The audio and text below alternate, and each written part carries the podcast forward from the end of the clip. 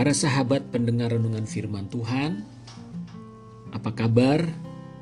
Kembali saya, Pendeta Pardamian Pasaribu, menyapa para sahabat sekalian, Bapak Ibu Saudara yang dikasih oleh Tuhan. Saya ingin berbagi firman Tuhan, melanjutkan renungan episode yang sebelumnya. Ini adalah episode yang ketiga dengan tema beban yang enak dan ringan.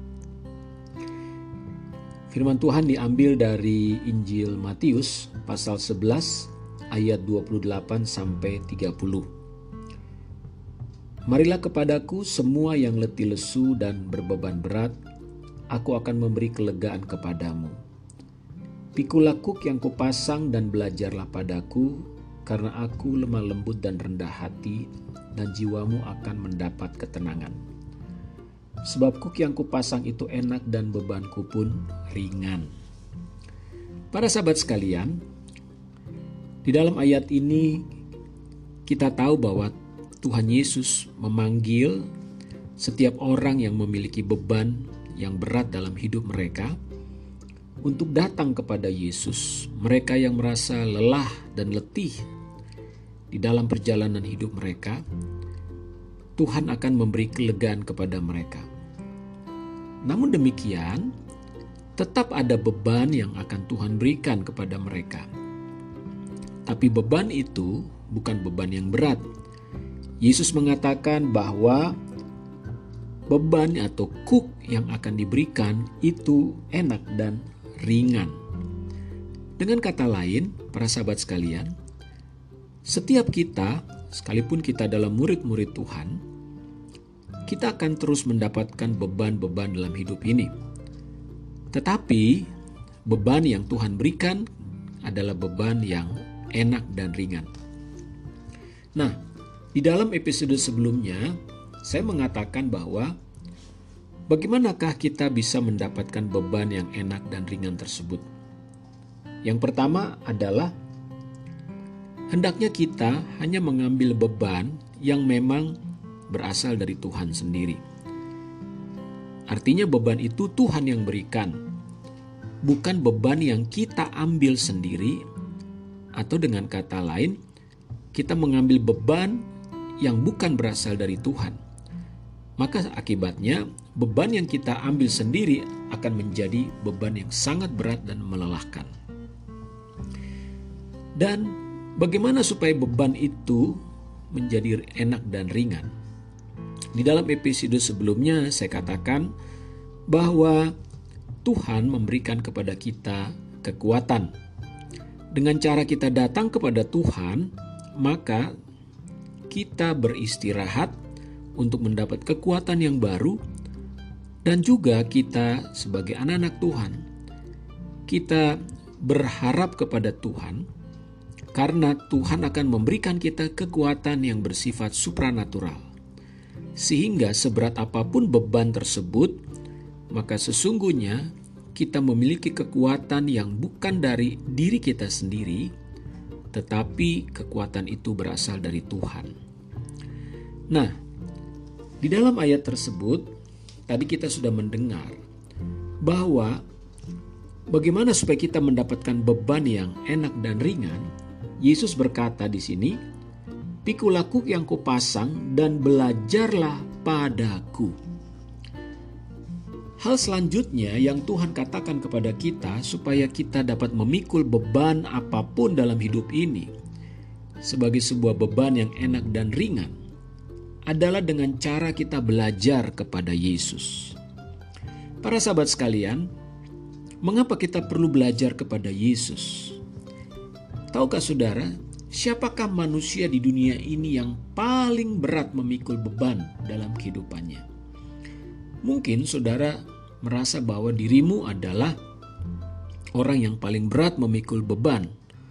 Mungkin kau punya beban di dalam keuangan, kau punya beban dengan keluarga, kau punya beban dalam pekerjaan, engkau punya beban dengan orang tua, dan kadang-kadang beban-beban itu saling tumpuk menumpuk sehingga mungkin para sahabat merasa bahwa hidupmu adalah orang yang paling memiliki beban yang berat di dunia ini. Tetapi firman Tuhan berkata, kita perlu belajar kepada Yesus. Seperti saya katakan tadi, kenapa kita perlu belajar kepada Yesus? Karena Yesus adalah satu-satunya pribadi manusia di dunia ini yang memikul beban paling berat. Sebab di dalam Injil Yohanes, Yohanes Pembaptis pernah berkata bahwa Yesus itu adalah anak domba Elohim yang menghapus dosa manusia. Jadi, Yesus adalah pribadi yang menghapus dosa manusia. Dan kemudian oleh Rasul Petrus dijelaskan di dalam 1 Petrus 1 ayat 24 di sana dikatakan bahwa ia sendiri telah memikul dosa kita di dalam tubuhnya di kayu salib supaya kita yang telah mati terhadap dosa hidup untuk kebenaran,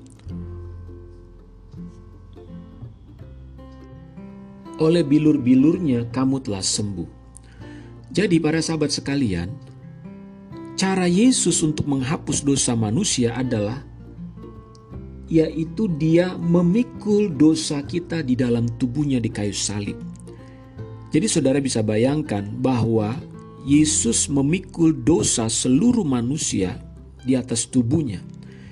Dia menjadi pribadi yang menanggung penderitaan yang paling berat sebetulnya karena seluruh dosa manusia ditanggungkan kepada Yesus Kristus.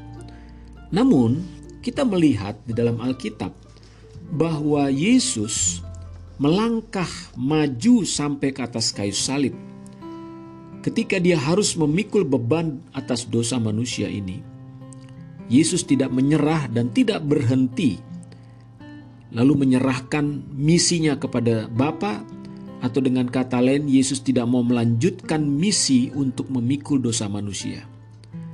Tetapi Yesus dengan setia, dia terus melangkah sampai ke atas kayu salib. Itulah sebabnya, para sahabat sekalian, Yesus berkata kepada murid-muridnya, "Belajarlah padaku."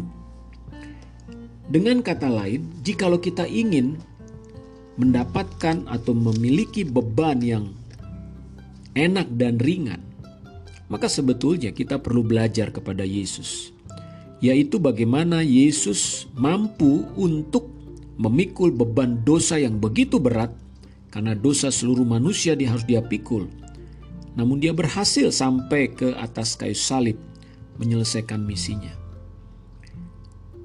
Lihatlah kepada Yesus, belajarlah kepada Yesus. Bagaimana cara Yesus berhasil mengatasi dan melewati semua beban penderitaan yang harus dia pikul karena dosa-dosa manusia ini. Para sahabat sekalian, kita adalah murid-murid Kristus.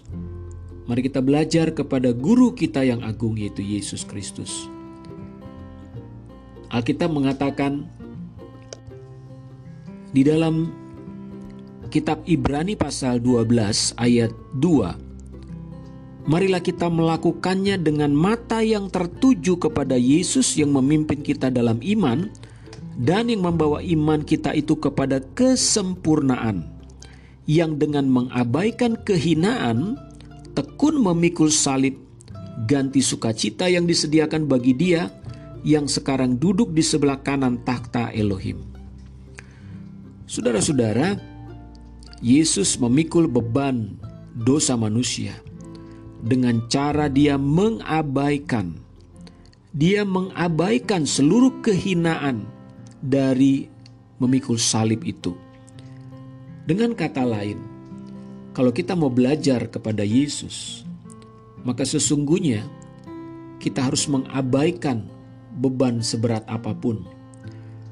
Jangan berfokus kepada beban itu, sahabat sekalian, tapi fokuskanlah pandanganmu, pikiranmu kepada Yesus. Lihatlah Yesus yang sudah menang dan berhasil memikul beban yang berat sekalipun. Belajarlah kepada Yesus Arahkanlah pikiranmu kepada Kristus. Bertekunlah di dalam mempelajari firman Tuhan. maka engkau pasti mampu untuk memikul beban. Bahkan engkau akan melihat beban seberat apa pun menjadi beban yang enak dan ringan. Bukan dengan kekuatanmu, tapi dengan melihat serta belajar kepada Kristus Tuhan kita. Puji Tuhan, mari kita berdoa. Bapa di sorga, kami bersyukur karena kau memberikan Yesus Kristus bagi kami sebagai teladan. Teladan untuk kami lihat, pelajari bagaimana Yesus berhasil untuk memikul beban yang sangat berat di dunia ini. Dia melewati semua penderitaannya sampai mati di atas kayu salib. Dia tidak mengabaikan apa yang menjadi misi Bapa bagi hidupnya. Sebaliknya Yesus menyelesaikan dengan tuntas. Tuhan, tolong kami anak-anakmu agar kami boleh terus berjalan hari lepas hari walaupun memikul beban, tetapi beban itu menjadi beban yang enak dan ringan, karena kami percaya Tuhan Yesus yang sudah menang itu, menang di atas kayu salib, menang memikul beban yang berat sekalipun. Kemenangan Yesus juga adalah kemenangan bagi kami. Itulah sebabnya saat ini hamba berdoa, kiranya Roh Kudus akan terus memberi kekuatan kepada setiap para sahabat yang boleh mendengar firman ini sekalipun mereka sedang memikul beban-beban dalam hidup mereka. Tetapi Tuhanlah yang akan menolong dan memampukan mereka untuk memikul beban tersebut dan memberikan kemenangan yang mutlak dan sempurna. Terima kasih Bapa di sorga, kami mengucap syukur, biarlah sukacita damai sejahteramu senantiasa memenuhi hati dan pikiran kami anak-anakmu. Berkati setiap para sahabat yang sedang bergumul di dalam pekerjaan mereka, rumah tangga mereka, keluarga mereka. Bahkan mereka yang sedang menghadapi berbagai macam tantangan. Kami percaya Tuhan dengan anugerahmu, Engkau memberikan kemenangan dan jalan keluar senantiasa. Mereka yang sedang bergumul dengan kesehatan, saat ini aku berdoa dalam nama Yesus Kristus. Kuasamu turun, menyembuhkan setiap mereka yang sedang sakit kami patahkan segala roh-roh penyakit dalam tubuh mereka. Bahkan roh penyakit COVID-19, kanker, tumor, penyakit-penyakit apa pun, jantung, lever, kami hancurkan dan patahkan dalam nama Yesus Kristus. Kami katakan kuasamu Tuhan menjamah menyembuhkan oleh bilur-bilur Yesus Kristus. Biarlah kesembuhan terjadi atas tubuh mereka. Terima kasih Bapak, terima kasih. Kami sudah berdoa dan mengucap syukur dalam nama Tuhan Yesus Kristus. Amin. Puji Tuhan, Bapak Ibu Saudara sekalian para sahabat yang mendengarkan firman Tuhan ini, saya percaya bahwa Tuhanlah yang memberi kekuatan kepada para sahabat sekalian untuk memikul setiap beban apa pun yang sedang Anda pikul saat ini. Tuhan Yesus memberkati. Bagikanlah renungan firman ini kepada mereka yang membutuhkan, kepada teman-temanmu, keluargamu, siapa pun.